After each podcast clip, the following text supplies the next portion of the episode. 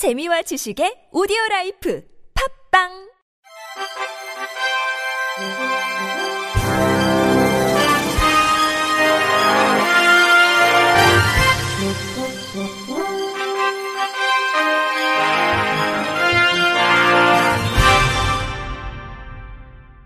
청취자 여러분 안녕하십니까? 10월 22일 목요일 KBRC 뉴스입니다. 9개 금융공공기관의 장애인 의무고용 미준수 부담금 납부액이 해마다 늘어나 4년간 총 60여억 원에 달한 것으로 나타났습니다. 국회 정무위원회 소속 배진규 정의당 의원이 지난 2016년부터 2019년까지 9개 금융공공기관, 중소기업은행, 한국산업은행, 한국자산관리공사 등의 장애인 고용부담금 납부 현황을 조사한 결과 4년간 금융공공기관이 납부한 장애인 고용부담금은 60억 168만 원을 기록했습니다. 납부액은 해마다 늘어 2016년 8억 6천만 원, 2017년 13억 2천만 원, 2018년 16억 원, 지난해 22억 900만 원으로 4년 새 2.5배 늘었습니다. 장애인 고용부담금은 장애인 의무고용 인원에 미달하는 수에 따라 사업주가 부담하는 고용부담금을 의미하며 정부는 장애인 고용 확대를 위해 법적 의무고용률을 늘려왔습니다. 법적 의무 고용률은 2016년 3%, 2017년과 2018년 3.2%, 2019년부터 3.4%로 증가했습니다. 그러나 기관 평균 고용률은 2016년 2.86%, 2017년 3.03%, 2018년 3.25%, 2019년 3.19%, 올해 2.98%로 낮았습니다. 의무고용률을 지킨 곳은 한국주택금융공사, 한국자산관리공사, 서민금융진흥원 세 곳에 불과했습니다. 배진규 의원은 장애인 의무고용은 장애인이 우리 사회의 일원으로 함께 살아갈 수 있도록 하기 위한 최소한의 조치라며 공공기관이 의무고용을 준수하지 않고 부담금을 납부했다고 해서 책임을 면할 수는 없다고 지적했습니다. 이어 장애인 고용 촉진 및 직업재활기금의 일반 회계 전입금을 확대해 안정성을 확보하는 등 근본적인 개선 방안이 필요하다며 장애가 차별이 되지 않도록 기관들이 장애인 일자리를 적극적으로 확대해야 한다고 촉구했습니다. 장애인 국가대표 선수들이 8개월 만에 선수촌 훈련을 재개합니다.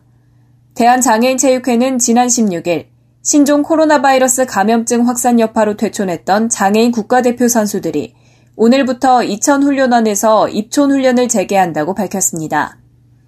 문체부는 그동안 코로나19로 이천 훈련원에 입촌하지 못한 2020 도쿄 패럴림픽 참가 선수들이 경기력을 유지할 수 있도록 장애인 체육회와 한국스포츠정책과학원을 통해 수영, 육상, 탁구 등 9종목 선수들에 대한 체력, 심리, 경기 분석 영상 등 대면과 비대면을 병행한 훈련을 지원해 왔습니다.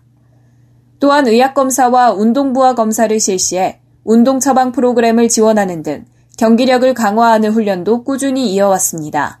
한편 비장애인 국가대표는 11월 1일부터 17개 종목 선수 585명이 진천 선수촌, 충주 조정 경기장 등에서 훈련을 시작하며 향후 종목단체별 계획에 따라 훈련 종목과 인원을 확대해 나갈 예정입니다. 부산시에서 장애인 복지단체와 시설을 상대로 배급한 마스크가 중국산인 걸로 드러나 논란이 되고 있습니다. 장애인 복지단체에 따르면 시는 전날 오후 2시 30분 부산 아시아드 주경기장에서 관내 장애인 복지단체 시설에 KF94 마스크 3만 장을 일괄 배분했습니다. 당시 마스크를 받으러 온 단체 직원들은 마스크가 포장된 상자와 설명서에 중국어가 적혀 있는 것을 발견했습니다. 한 장애인 단체 직원 A씨는 시에서 이름 모를 중국산 마스크를 배급하니 현장에 있던 사회복지사 사이에서 이를 받아가야 할지 걱정이 많았다며 현장 분위기를 전했습니다. 이어 마스크가 재기능을 할지 성능이 의심되고 검증되지 않은 제품일까봐 걱정된다고 말했습니다. 더구나 몸이 약한 중증 장애인은 신종 코로나19 감염에 더 취약하기 때문에 이들의 우려가 커지고 있습니다.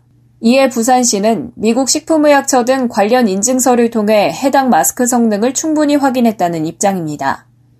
시 관계자는 지난 4월 마스크 수급이 원활하지 않을 때 코로나19 2차 유행에 대비해 비축해뒀던 마스크라며 마스크를 구하기 쉬워진 뒤 시청 내 희망부서를 선정해 배급한 것이라고 해명했습니다. 이어 충분한 절차를 거쳐 검증했기 때문에 중국산이라는 이유로 성능 등을 의심할 필요는 없다고 말했습니다. 서울시가 제41회 흰 지팡이의 날을 맞아 시각장애인 피아니스트 이재혁 씨 등 시민 10명에게 서울특별시장상을 수여한다고 오늘 밝혔습니다.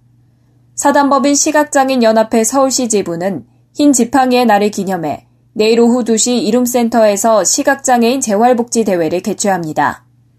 흰 지팡이의 날은 세계 시각장애인 연합회가 시각장애인의 권리를 보장하기 위해 1980년 10월 15일 공식 제정했으며 올해 41주년을 맞았습니다.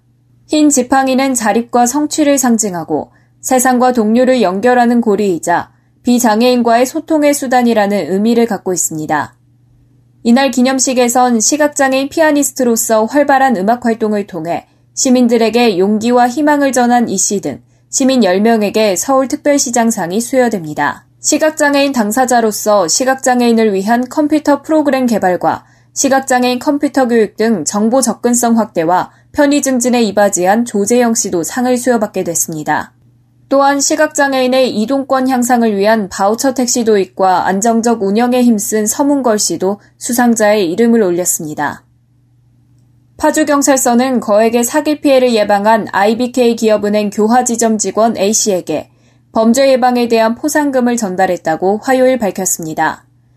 파주서는 지난 8월 20일 쌍용차 구리 영업점에서 피해자 명의로 렉스턴 스포츠 차량을 구매하게 한 후 이를 중고로 되팔아 그 매매 대금이 피해자 명의 기업은행 계좌로 입금되자 피해자와 함께 기업은행 교화 지점에서 위 대금을 인출하려다 거액을 출금하려는 것을 이상하게 여긴 은행 직원의 신고로 피해자 한 명을 검거하게 됐습니다. 피해자들은 지난 8월 피해자가 지적장애 3급으로 일상생활은 가능하지만 정상적인 판단 능력이 없다는 점을 이용해 돈을 갈취할 목적으로 범행을 공모해 이런 일을 저지른 것으로 경찰 조사에서 밝혀졌습니다. 파주서 관계자는 지적 수준이 떨어지는 장애인을 상대로 한 이런 피해가 다시 발생하지 않도록 은행과 파주 시민에게 홍보 활동을 하는데 만전을 기하겠다고 말했습니다. 절기상 상강인 내일은 전국 대부분 지역에서 아침 기온이 5도 안팎으로 떨어지고 낮 기온도 15도 이하에서 머무는 곳이 많겠습니다. 중부 내륙과 산지는 영하로 떨어지면서 춥겠습니다. 특히 바람이 강하게 불면서 23일 체감 온도는 더욱 낮아질 전망입니다. 서울의 아침 최저 기온은 4도로 예상되며 체감 온도는 0도에서 1도 수준으로 관측됩니다. 경기 북부와 강원 영서 북부는 23일 아침 기온이 0도 내외 수준으로 평년 3도에서 8도보다 3도 이상 떨어질 걸로 보이는데요. 내륙을 중심으로 서리가 내리고 중부 내륙과 남부 산지엔 얼음이 어는 곳도 있겠습니다. 대체로 맑겠지만 강원 영동, 전라 서해안, 제주도는 구름이 많겠습니다. 새벽부터 오전 사이 강원 북부 동해안은 동풍의 영향으로 빗방울이 떨어지는 곳이 있겠고요. 강원 북부 산지엔 눈이 날리는 곳도 있겠습니다. 서해안과 제주도엔 바람이 매우 강하게 부는 곳이 있겠습니다. 강원 중북부 산지에도 바람이 강하게 부는 곳이 있으니까요. 주의하시기 바랍니다. 자세한 기온 살펴보면 인천은 아침 기온이 6도, 수원 5도, 강릉 7도, 제주 15도 예상되고요. 낮 기온은 인천 13도, 부산 17도, 청주 14도로 예상됩니다. 날씨였습니다. 이상으로 10월 22일 목요일 KBRC 뉴스를 마칩니다. 지금까지 제작의 안윤환, 진행의 최유선이었습니다. 고맙습니다. KBIC